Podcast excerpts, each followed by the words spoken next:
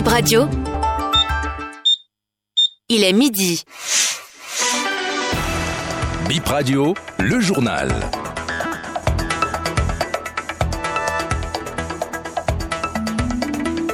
Vous êtes dans l'édition de la mi-journée sur Bip Radio. Mesdames et messieurs, bonjour. Le sommaire de ce nouveau point de l'actualité. Risque de paralysie en vue au CNHU de Cotonou, menace du syndicat des travailleurs du centre, toujours pas de suite à la revalorisation de leur salaire. Le chef de la défense belge à Cotonou ce jeudi, l'amiral Michel Hoffman est attendu cet après-midi. Les détails sur son agenda. Et puis on fait le point de quelques dossiers au rôle hier au tribunal de Cotonou avec Asser Abalo. Voilà pour l'essentiel en titre.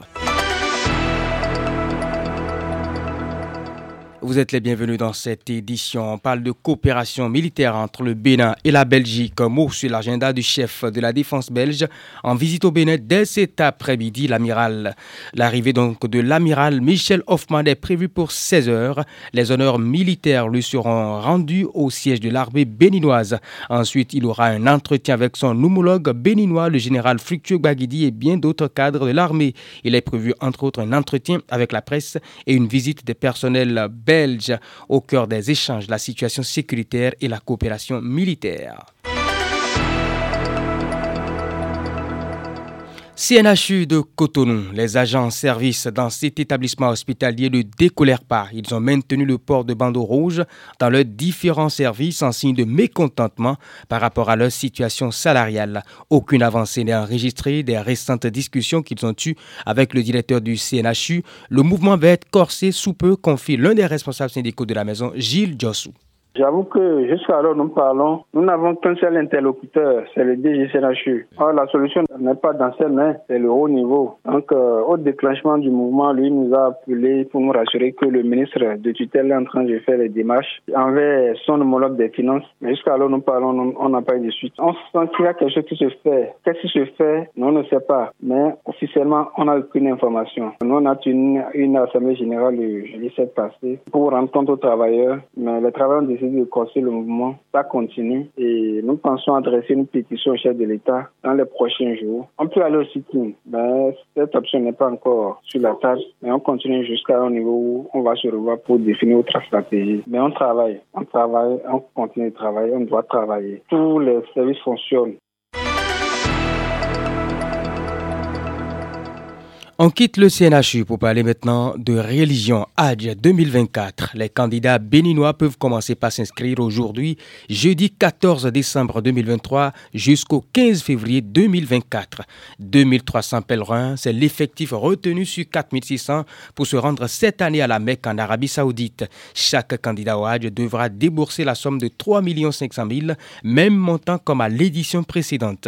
Quelle appréciation les fidèles font-ils des dispositions prises par l'État béninois La réponse de quelques fidèles au micro de Brice Sadiaga. C'est une très bonne euh, démarche pour que le Hajj se passe dans de très bonnes conditions. Raison pour laquelle ils ont fixé une date limite que tous les États doivent respecter cette date-là. Et voilà pourquoi notre État a pris l'initiative de vite commencer les démarches pour que le Hajj se passe dans de très bonnes conditions. On ne fait que les apprécier, les remercier, parce qu'en réalité, dans d'autres pays, je suis sûr que tous les pays n'ont pas encore défini leur prix réel. Nous avons la chance par rapport aux subventions que l'État fait dans le Hajj, vous ne pouvez pas être à 100% satisfait de ce que vous voulez. Mais les gens essayeront de faire de leur mieux pour que vous puissiez être à l'aise. C'est à travers d'abord le gouvernement saoudien qui veut nous mettre au pas. Ce sont les injonctions de l'Arabie saoudite et le gouvernement aussi a pris cela à bras le corps pour euh, nous accompagner.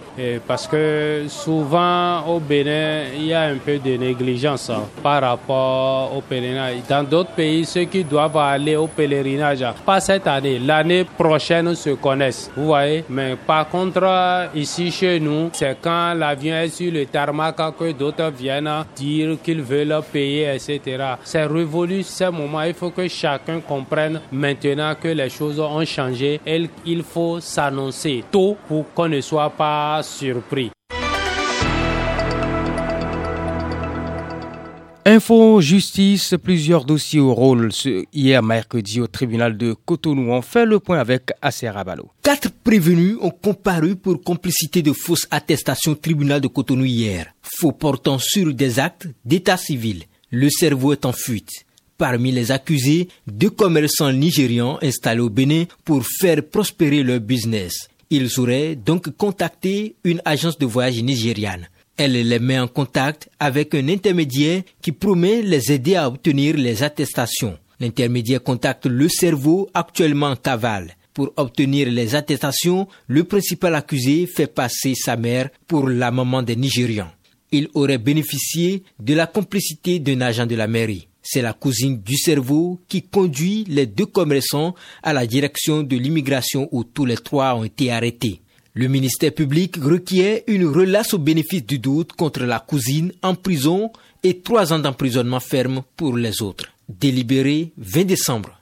Un homme, concepteur de cartes CIP en ligne, devant le tribunal de Cotonou ce mercredi. Le prévenu a établi frauduleusement plusieurs cartes CIP à ses proches.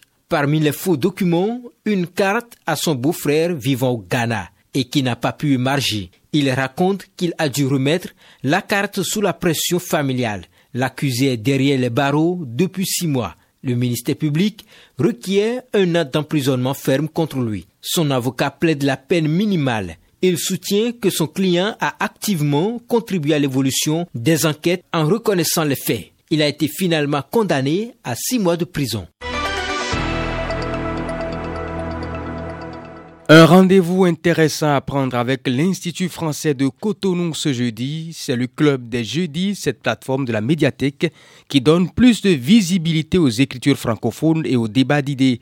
Karine Danwanou, directrice francophone du programme Girl Talk, est l'invitée du club des jeudis. Aujourd'hui, ça se passe de 18h à 19h30. Elle parle du programme de ce soir. Nous allons lire euh, le livre de Belle Hooks, mhm. qui est une essayiste noire. Mhm américaine et nous allons lire le livre à propos d'amour de Bell Hooks qui remet en question l'amour à l'aide du patriarcat, comment le patriarcat affecte nos relations amoureuses mhm. et qui nous amène à repenser de nouvelles façons d'aimer. Et nous allons faire quelque chose d'intéressant. Nous allons faire une lecture en appontage. C'était une méthode utilisée par des travailleurs à une époque donnée mhm. pour pouvoir faciliter l'accès des connaissances au peuple de la classe moyenne, classe ouvrière. Vous venez et chaque personne prend une partie qui l'intéresse, fait la lecture à tout le monde mm. et on débat de cela à tout de rôle, un peu comme à l'école, comme on faisait à l'époque. Ah, si vous êtes une jeune femme ou une femme, vous pouvez venir à cet espace qui va donner aussi la voix à d'autres et j'aimerais dire à toutes les femmes qui luttent quotidiennement que ce n'est pas facile, mais de rester fortes. Nous allons obtenir le changement que nous souhaitons.